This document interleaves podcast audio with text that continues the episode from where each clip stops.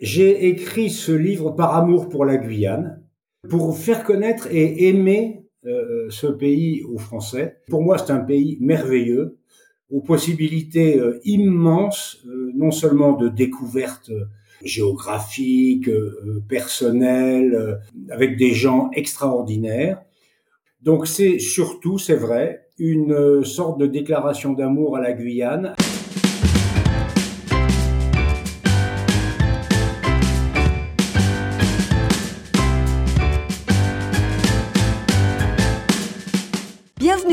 Podcast Superception avec Christophe Lacnit. Vous pouvez également retrouver le blog et la newsletter sur le site superception.fr.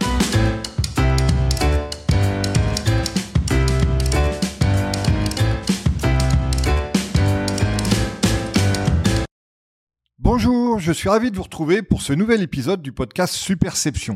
Comme chaque année désormais pour mon épisode de Noël, je vous propose une conversation qui nous invite sur des chemins de traverse, au-delà des thèmes professionnels que j'aborde habituellement. Dans cette optique, mon invité est Frédéric Thirier, avocat au Conseil d'État et à la Cour de cassation, et pour ce qui nous intéresse aujourd'hui, auteur du roman Trijonction, qui vient de paraître et dont, disons-le d'emblée, je vous recommande chaudement la lecture. Frédéric est l'une des belles rencontres que l'on peut faire dans la vie en gravitant dans des cercles qui élargissent nos horizons familiers.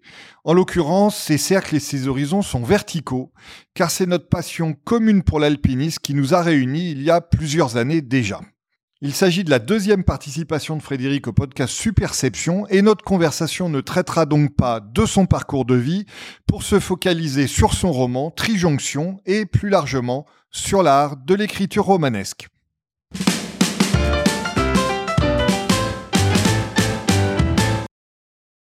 Frédéric, bonjour et merci d'être l'invité du podcast Superception. Bonsoir Christophe. Alors Frédéric, toi c'est la, seconde fois que, j'espère d'ailleurs peut-être un jour être euh, deuxième que, je t'accueille à mon micro. On avait, tu avais été l'un des premiers invités du pod Superception euh, il y a maintenant euh, six ans. donc ceux et celles qui veulent se référer à, à ton parcours d'ailleurs très très riche et très divers de vie peuvent euh, aller écouter l'épisode 4 du, du, du podcast Superception. Aujourd'hui, je te reçois pour ton deuxième roman qui s'appelle Trijonction. Donc, on ne va pas passer en revue de nouveau ton parcours de vie. On va se focaliser sur ce roman. Euh, ce roman, il vient, il vient d'être publié et ça va nous donner l'occasion aussi de discuter euh, de l'art et de l'écriture romanesque. Alors, pour être très honnête, moi, Frédéric, je ne lis pas de romans, donc c'est le premier roman que j'ai lu depuis depuis des décennies, parce que je lis que des choses de qu'on appelle de non-fiction en, anglais. Donc j'ai une vie imaginative très plate.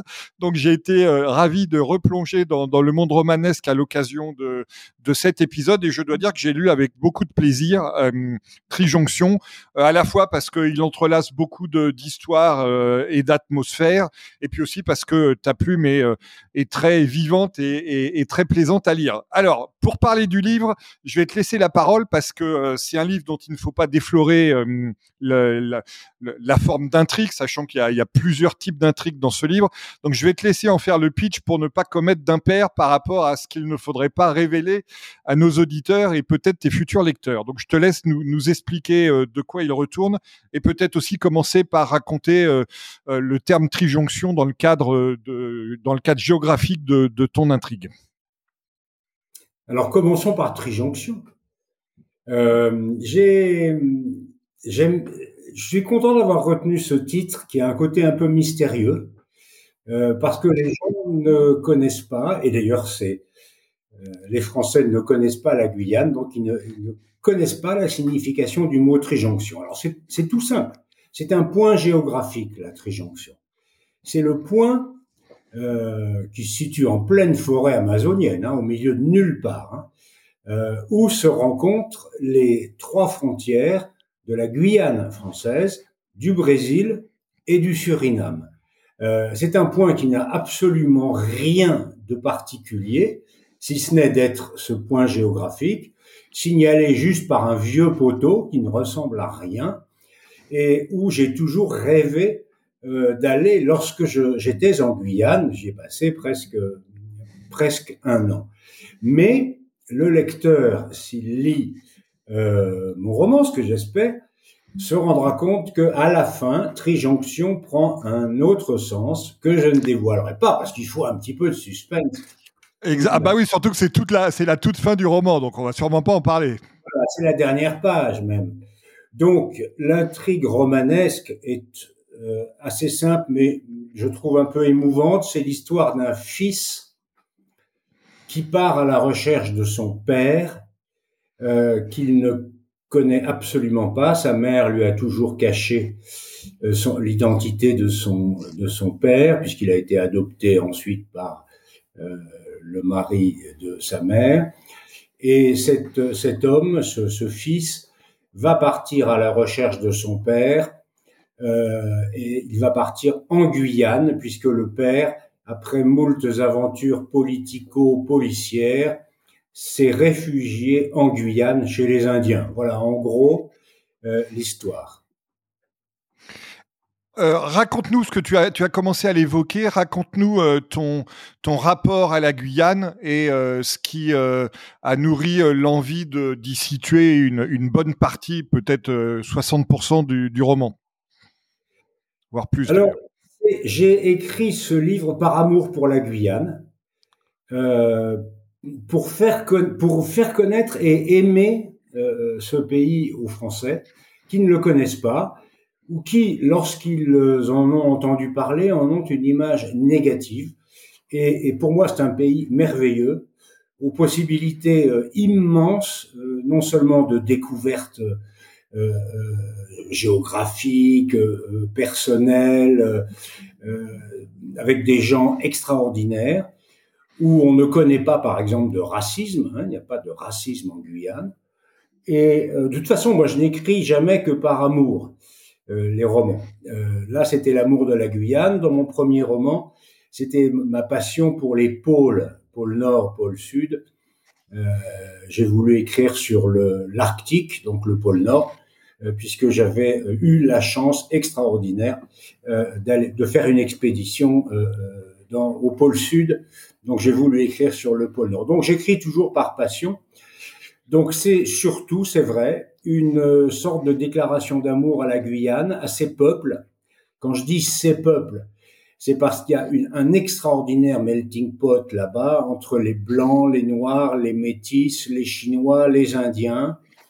Euh, et c'est un pays euh, euh, qui, qui a des possibilités immenses, des ressources extraordinaires dans lequel malheureusement tous les projets de développement ont échoué, mais ça c'est une autre c'est une autre affaire. C'est un des sujets que, qui est abordé d'ailleurs dans le dans le roman. Donc une intrigue romanesque bien sûr, mais sur fond euh, d'amour euh, profond pour ce pays où j'ai vécu presque un an et dans où je suis retourné plusieurs fois depuis. Et donc, es-tu allé alors à ce fameux point de, de, trijonction que tu évoques dans le roman et dont on parlait dans notre propos liminaire? Non, j'étais pas très loin, euh, objectivement, euh, puisque je suis allé jusqu'au village indien de l'extrême sud euh, du Maroni, mais je n'ai malheureusement pas eu le temps euh, d'aller au point de trijonction. Mais euh, je n'ai pas dit mon dernier mot. Et si je reviens en Guyane, je pense que j'essaierai d'y aller. Et euh, l'accès à ce village dont tu parles était-il aussi euh, compliqué et périlleux que ce que tu décris dans le livre pour aller, euh, pour aller au point de la trijonction? Alors oui, les... c'est un endroit où les, les, les, fleuves et les rivières deviennent très étroites. Donc d'abord, il faut se rappeler qu'on les remonte, n'est-ce pas? C'est pas, on descend pas la rivière, on la remonte. Il y a beaucoup là-bas de, chutes qu'on appelle des sauts qui sont souvent extrêmement sportifs à franchir. Euh, on touche beaucoup avec les, pirogues. Euh, il faut souvent passer, euh, comme on dit, à la cordelle, c'est-à-dire euh, sauter à l'eau, tirer et, et, tirer sur la sur la pirogue pour la faire euh, grimper sur les rochers. Donc c'est très sportif et c'est assez périlleux il est très fréquent qu'on se foute à l'eau avec tout le matériel euh, correspondant. Donc c'est euh, c'est pas de tourpeau. Et avec une faune et une flore peu hospitalières probablement. Alors oui, enfin, il faut pas exagérer donc le, le, le côté euh, araignée, euh, etc. C'est vrai qu'il y a des insectes, c'est vrai qu'il y a des serpents, mais lorsqu'on suit bien les recommandations des autochtones, euh, on a rarement des problèmes sérieux, sauf lorsque on traverse en pleine forêt. Là, c'est un peu plus un peu plus difficile. Je parle à pied. Hein. en pirogue en pirogue, euh, on, ne se fait pas manger euh, par des caïmans. Alors, il y a un autre point fort, évidemment, euh, et un autre euh, écosystème que tu euh, abordes fortement dans le livre, qui est l'État et le fonctionnement de l'État. Et donc, François Caillot, qui est, le, personnage, le protagoniste principal de ton ouvrage, a plusieurs points communs avec toi. pour, pour, pour, les, pour connaître ces points communs, je vais les, je vais les mentionner pour ceux qui ne te connaissent pas. Il, le, le, le, héros donc a fait l'ENA comme toi. Je vais y revenir dans une prochaine question. il a fait du parachutisme a été membre du troisième régiment de parachutistes d'infanterie de marine. Il a travaillé au cabinet de Gaston Defer et il connaît bien l'outre-mer. Donc, euh, et puis tu, et puis aussi, je veux mentionner que tu as une petite phrase dans le dans le livre sur notre passion commune qui est l'alpinisme euh, que je ne que, que je ne révélerai pas non plus, qui arrive d'ailleurs assez assez à la fin du livre elle aussi, euh, mais mais qui était mais même si la phrase est courte, elle est elle est profonde et très vraie. Donc je ça me fait plaisir de mentionner ça aussi. Mais mais revenons à l'État. Euh, Qu'est-ce que euh, quelle autre part de toi, si tu veux, François Caillot manifeste-t-il dans, dans ses valeurs et ses choix de vie? Et puis après, on va on va regarder comment comment tu as écrit autour de ce personnage. Alors d'abord, je veux être très clair, Christophe. Ça n'est pas un roman euh, autobiographique. Hein, je n'ai pas écrit. Oui, oui, c'est pas ce que j'impliquais, c'est pas ce que j'insinuais. Hein. C'est vraiment une fiction. Alors c'est vrai que quand on écrit une fiction, on emprunte souvent à des faits ou à des personnages réels euh, euh, qu'on a pu euh, connaître ou bien même à soi-même. Mais pour autant, François Caillot, ça n'est pas Frédéric Thirier, même si effectivement, il a, nous avons des points communs entre nos études, notre vocation du service public, le passage au ministère de l'Intérieur. Mais vraiment, les personnages du livre sont des personnages de fiction. Euh, ne croyez pas que le préfet de police et le ministre de l'Intérieur qui s'affrontent à un moment euh, lors du conflit des Gilets jaunes sont le ministre de l'Intérieur de l'époque et le préfet de police de l'époque. Ce sont des personnages inventés, de même que le fils euh, naturel de François Caillot. Je t'assure, Christophe, que je n'ai pas eu de fils naturel en Guyane. en Guyane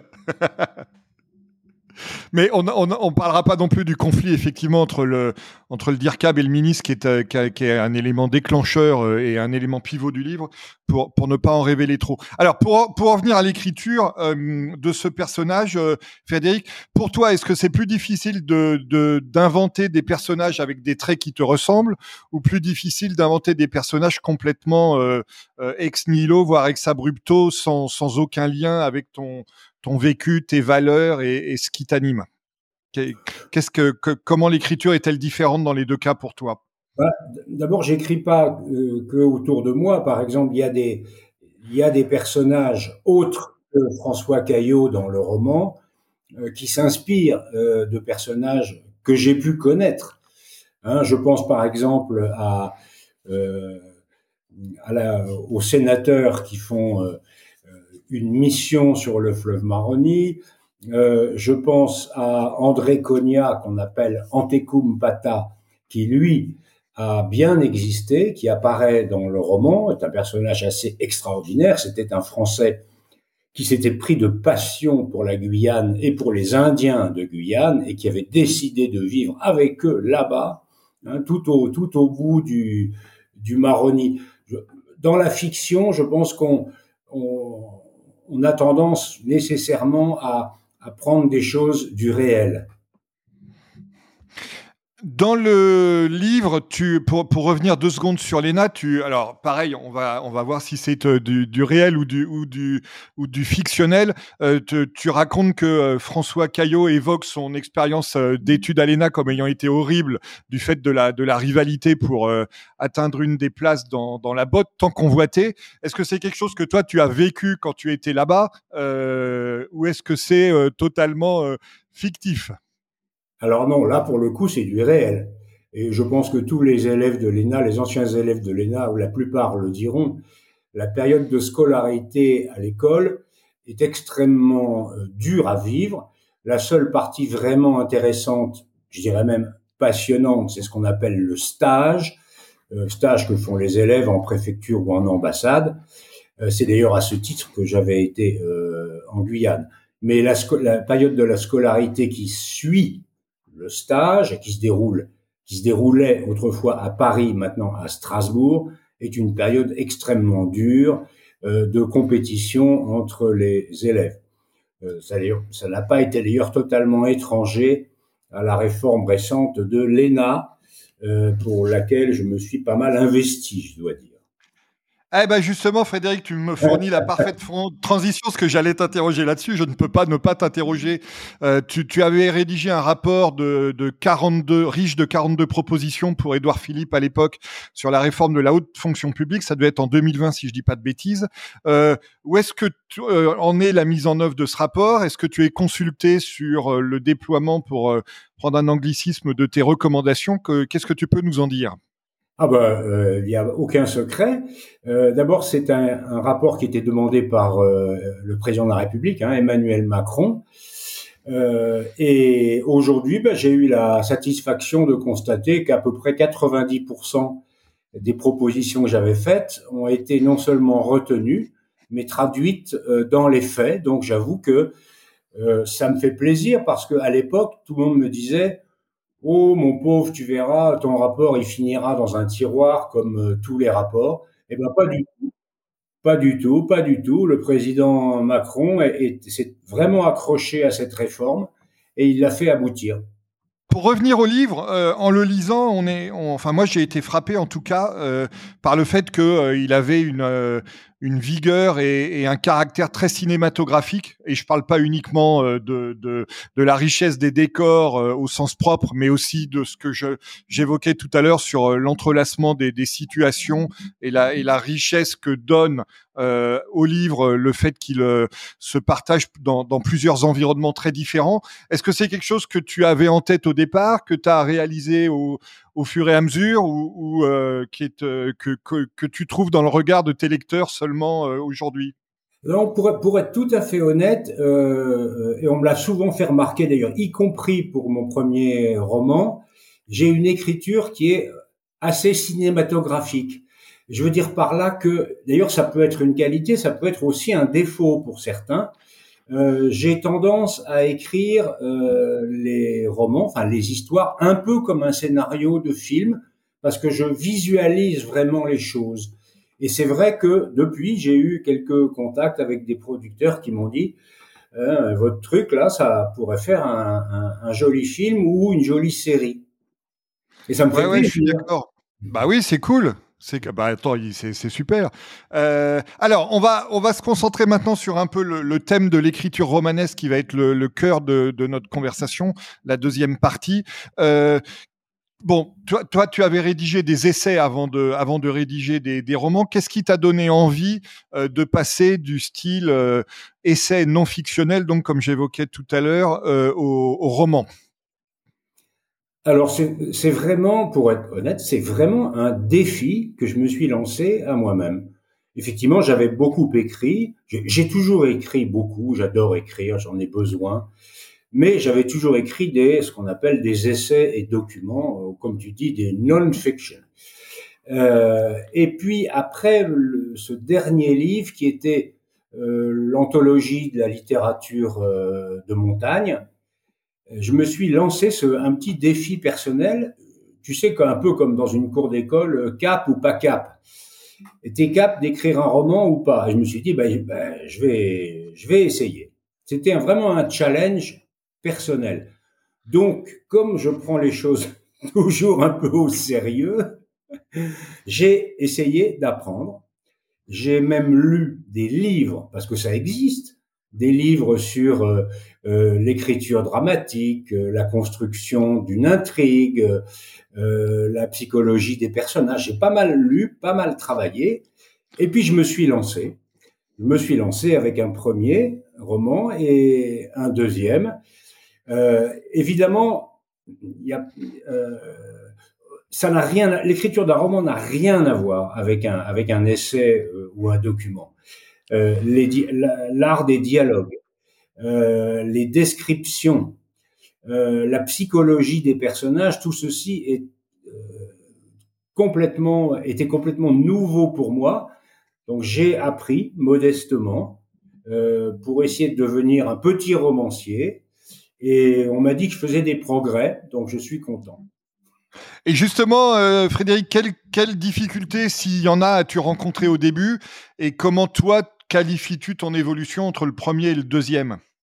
Les défauts que j'avais au début, c'est que euh, je ne creusais pas assez euh, les descriptions euh, et la psychologie des personnages. Donc j'ai essayé de corriger ça, d'approfondir. Pour ça, j'ai lu beaucoup de romans. J'en lis énormément. C'est-à-dire je, je lis au moins deux romans par semaine, si ce n'est trois. Et donc, c'est un exercice qui, qui vient par la lecture et par l'apprentissage. Donc j'essaie de progresser, mais c'est pas facile, c'est pas facile, euh, et c'est pour ça que le regard des lecteurs est très important pour moi. Euh, S'ils aiment, ça m'encourage. Bah écoute, je pense qu'ils vont aimer celui-là. En tout cas, je ne, je ne peux qu'encourager nos auditeurs à aller le, aller le découvrir. Euh, où trouves-tu l'inspiration et, et, si tu as plusieurs idées, comment choisis-tu celles sur lesquelles tu vas euh, investir ton temps d'écriture? Parce que là, l'idée du roman et les gens qui le liront le, le, le partageront probablement mon avis. Euh, voilà, l'idée, elle est quand même très originale. Encore une fois, dans ce, dans ce, cette combinaison des, des deux univers. Dont on a compris évidemment les liens qui t'y unissent, mais, mais comment ça t'est venu et comment euh, vont te venir peut-être, si elle ne t'est pas déjà venue, l'idée du prochain roman? Alors pour la Guyane, euh, comme je l'ai dit, c'est tout simple, c'est je voulais vraiment euh, faire une espèce de, déclaration d'amour à la Guyane pour que les Français s'intéressent enfin vraiment à ce pays et à ses, à ses charmes extraordinaires. Donc, il fallait trouver l'intrigue euh, et le fils qui part à la recherche de son père. J'ai trouvé que c'était quelque chose de, très symbolique parce que ça permet de parler de, l'amour filial, mais aussi de la haine. C'est-à-dire qu'au début, le fils euh, a une espèce de haine pour ce père qui a abandonné sa mère et qui l'a abandonné euh, lui aussi. Et finalement, il part à sa recherche et au péril de sa vie, euh, il, euh, il le retrouve malgré les difficultés, simplement pour le serrer dans ses bras. Donc, et le précédent roman, c'est un peu pareil. C'était une passion pour euh, ce qui se passe dans les pôles. J'ai toujours été convaincu que une bonne partie de l'avenir de la planète se passe dans nos deux pôles, pôle Nord, pôle Sud. J'ai voulu, notamment du côté arctique, donc pôle Nord, qui est qui est une zone d'extrême tension à la fois sur le plan politique, géopolitique et économique et j'ai voulu euh, décrire ce qui va se passer, à mon avis, euh, d'ici quelques années. Euh, c'est un risque de guerre euh, mondiale euh, au pôle Nord, créé par les, les, rivalités entre les, les, pays. Donc, c'est toujours une passion pour un sujet qui me qui m'amène à écrire. Et très honnêtement, je n'ai pas encore trouvé l'idée du troisième roman, mais ça va venir. Bon, de toute façon, quand, quand on sort de l'écriture d'un livre, il faut toujours un peu de temps pour se remettre avant de plonger dans le prochain. Oui, parce qu'on s'est, on, on un peu, on s'est tellement investi dans ce bébé qu'il faut, comme pour une maman, il faut un petit temps de réadaptation. Voilà. Bah, D'ailleurs, c'est l'objet de ma prochaine question, parce que moi, je suis là en train d'écrire mon cinquième livre, mais euh, encore une fois, des, essais ou des, documents pas, du tout de fiction. Mais chaque fois que je me lance dans l'écriture d'un livre, je pense à la citation, tu sais, de Thomas Mann. Alors, lui, il dit un écrivain. Moi, je suis pas un écrivain, mais il dit un écrivain est quelqu'un pour qui écrire est plus difficile que pour les autres. Euh, est-ce que c'est un sentiment que tu partages ou est-ce que tu as l'écriture facile? Non, je pense que... Euh, je pense que personne n'a l'écriture facile et je trouve que la formule de Thomas Mann est vraiment une très jolie formule et s'explique très bien d'ailleurs. Euh, quand on écrit, quand on est écrivain, bon, euh, on écrit pour les autres, on écrit pour le lecteur, pas pour soi. Et donc, euh, on fait très, très, très, on doit faire très, très, très attention à la, à la qualité, à la beauté de ce qu'on, de ce qu'on écrit. Donc, c'est vrai que c'est plus difficile d'écrire lorsqu'on écrit pour le lecteur. Mais c'est, je dirais, c'est l'honneur de ce, de ce métier, de cette fonction de cette passion, oui, absolument. Euh, alors, quelles sont tes, ta routine et ta, méthode d'écriture? Est-ce que tu te réserves des plages horaires euh, chaque jour ou chaque semaine euh, et, voilà, raconte-nous comment, pour, les écrivains amateurs peut-être qui nous écoutent, quelle est, ton approche de, cette activité qui n'est pas le cœur de ton activité quotidienne malgré tout? Alors non, je n'ai absolument aucun rite. Particulier d'écriture. Quand je suis lancé euh, sur un, sur un sujet, j'écris à tout moment, que ce soit le matin, le midi, le soir ou, la nuit. Euh, le, la seule constante de ça, c'est le lieu. Euh, c'est dans cette pièce où je suis là, qui est là une petite tour euh, hexagonale euh, dans ma maison, qui est une toute petite pièce. C'est l'endroit où j'écris et où j'écris toujours. Mais je n'ai pas de rite particulier. Euh, ça peut être à tout moment, même quand j'ai une heure de libre, euh, je la consacre, je peux la consacrer à l'écriture ou aux recherches parce qu'il faut savoir euh, que, en fait, mine de rien, je travaille beaucoup, même lorsque euh, j'écris un roman, je travaille beaucoup sur le sujet. Je fais une grosse. D'abord, je réunis une très grosse documentation. Pour la Guyane, j'ai lu à peu près tout ce qui a été publié sur la Guyane et j'ai fait beaucoup de recherches sur Internet, notamment sur euh, les Indiens, etc. Euh, j'ai même trouvé des, des, pièces incroyables sur Internet, des, des procès-verbaux de gendarmerie qui remontent à 30 ans. Enfin, on trouve des choses incroyables. Donc, je fais beaucoup, beaucoup de recherches parce que je ne veux pas écrire de bêtises. Et je veux que tout ce que euh, je mets dans mes textes soit euh, vérifié et éprouvé. Question suivante sur la méthode. Euh, est-ce que tu pars avec un plan détaillé et, une idée précise du déroulement du livre ou est-ce que ça évolue au fur et à mesure de ton inspiration au fil de l'écriture? Absolument aucun plan détaillé. Non, non, c'est pas. On, on fait pas une. Quand on écrit un roman, on fait pas une dissertation euh, Sciences Po Hein, avec un plan détaillé en deux, sous, en deux parties et deux sous-parties. Non, mais quand je dis un plan détaillé, c'est plus, euh, disons, un défilé de l'intrigue, hein, tu as bien compris. Je sais, mais je blague. Euh, non, vraiment, euh, l'écriture, ça part tout seul. Euh, c'est la première page qui est la plus dure pour moi. Euh, c'est le premier feuillet qui est le plus dur à écrire. Mais une fois que c'est parti, je pars sans plan, bille en tête, et ça se déroule. Donc tu n'es pas comme ces écrivains qui écrivent la conclusion en premier et qui ensuite euh, remontent le cours de l'histoire. tu suis l'histoire euh, comme euh, oui. tu remontes l'histoire, enfin tu descends l'histoire comme les rivières de Guyane que tu remontes. Voilà, alors ça n'empêche pas, évidemment, une fois que ce travail premier jet est terminé, de restructurer le roman en changeant de, de place telle ou telle partie. Mais ah, c'est ça aussi qui donne, Frédéric, je t'interromps, excuse-moi, mais c'est ça aussi qui donne l'aspect cinématographique. En fait, c'est l'enchaînement des séquences, l'enchaînement des scènes, les changements de décor, etc. Que, que c'est aussi le point que j'évoquais tout à l'heure. Oui, oui, non, mais c'est vrai, c'est vrai. Euh, euh, il faut, en fait, l'idée, enfin l'objectif qu'on a tous, hein, nous tous qui écrivons des histoires, c'est que le, le, lecteur ne lâche pas le bouquin euh, jusqu'à ce qu'il atteigne la dernière page. Et pour ça, il y a des petites euh, recettes quand même. Hein, il faut ménager du suspense. Euh, il faut parfois faire des retours en arrière. Euh, voilà. Faut, faut maintenir l'attention dans un dans un dans une époque où l'attention longue n'est plus tellement fréquente. Exactement. Donc il faut organiser son propre zapping dans le fil du roman. Euh, euh, Frédéric, quels sont tes, tes auteurs de fiction euh, qui t'inspirent? Quels sont tes, tes, auteurs de fiction de, de référence? Alors, j'avoue, et il faut que je, je, je l'avoue, et il n'y a pas de honte, je suis un dingue de polar. des romans policiers, j'en mange tous les jours et j'adore ça. Pourquoi? Parce que je trouve que ce sont souvent des modèles en termes de construction, euh, de, euh, de suspense, euh, de comment dirais-je, de jouer euh, au chat et à la souris avec le lecteur, euh, de d'envoyer des fausses pistes, euh, de ne dévoiler les choses qu'à la fin. Donc j'adore ça. Et donc j'aime énormément, par exemple, je vais le citer comme ça, mais ouais, vas-y.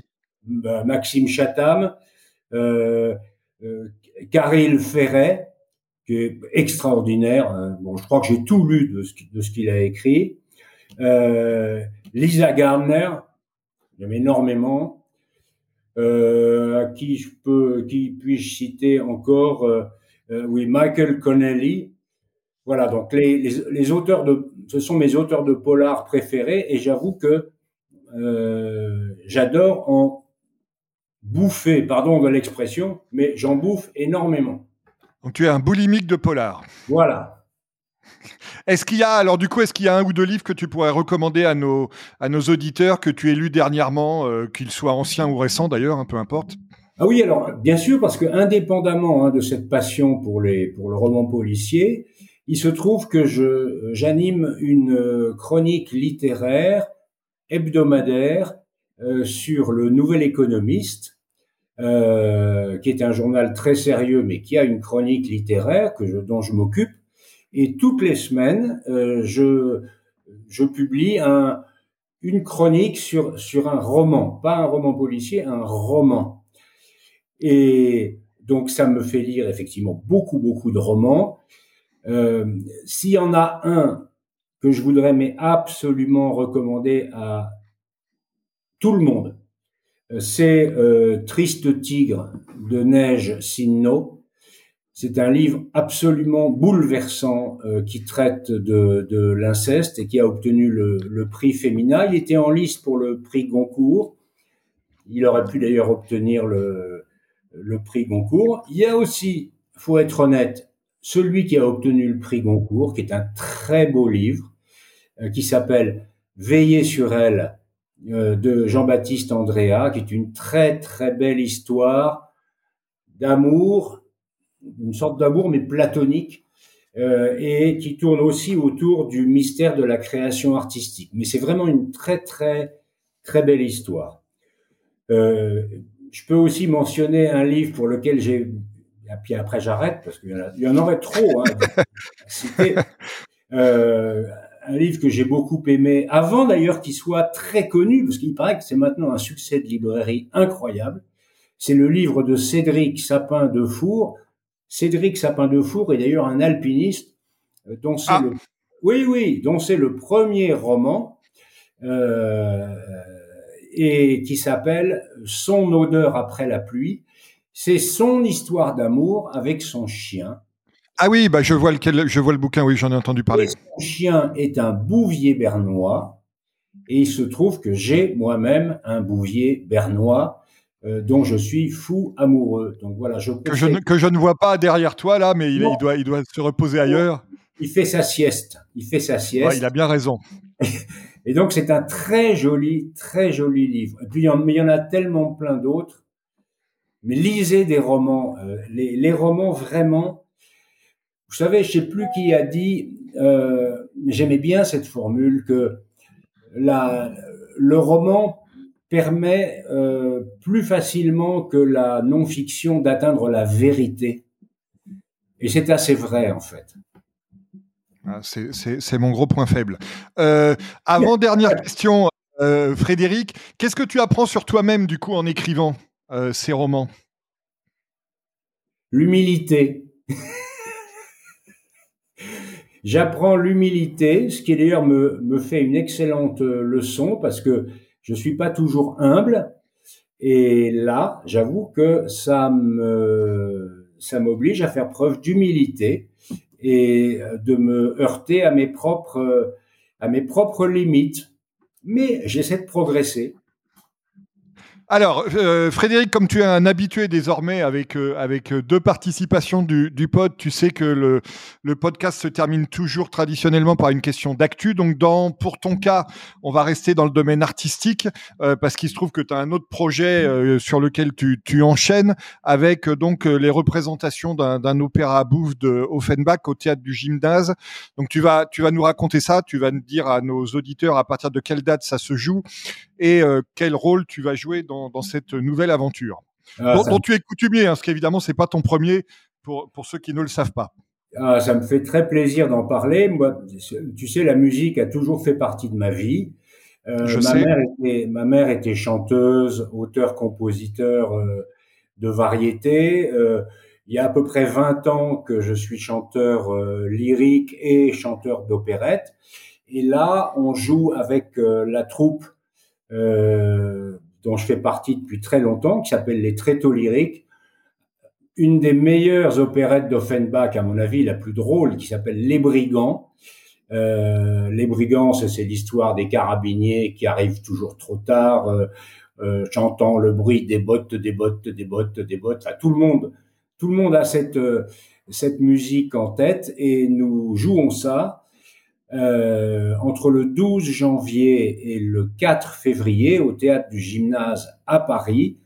Précipitez-vous, vous verrez, ça déménage sur scène. On est quand même 35 comédiens chanteurs sur scène, euh, avec un bel orchestre de 19 musiciens. Donc autant vous dire que ça déménage, de très beaux décors, de très beaux costumes, et ça, c'est une opérette qui vous qui vous rend heureux. Euh, le public, on a, on a fait une première à Boulogne dimanche dernier au Carré Bellefeuille. Le public euh, est, scandait euh, à la fin, euh, au milieu, applaudissait. Enfin, c'était, ça rentrait joyeux. C'est ça le mérite d'Offenbach. Merveilleux. Écoute, Frédéric, euh, il se trouve que j'ai reçu le, bilan du podcast Superception sur Spotify là tout à l'heure et qu'on est écouté dans 123 pays. Donc tous nos auditeurs ne vont pas pouvoir se rendre à Paris pour euh, pour vous écouter chanter, mais, mais j'invite nos auditeurs euh, et, auditrices parisiens ou en tout cas qui voudraient passer par Paris à, venir te voir et à venir vous voir. Et je suis sûr que tu te joindras à moi pour leur fêter d'excellentes fêtes, étant donné qu'on est sur le, dernier épisode de l'année calendaire. Et je te remercie beaucoup, Frédéric, d'être venu parler de de ton bouquin que je ne pourrais que recommander à nos lecteurs de lire pendant les fêtes en question et pendant la trêve des confriseurs. Voilà, donc merci à toi, bonne fête à tout le monde et évidemment Frédéric, bonne fête à toi également. Merci Christophe, bonne fête à tous. Merci d'avoir suivi cet épisode du podcast Superception. Vous pouvez également retrouver le blog et la newsletter sur le site superception.fr.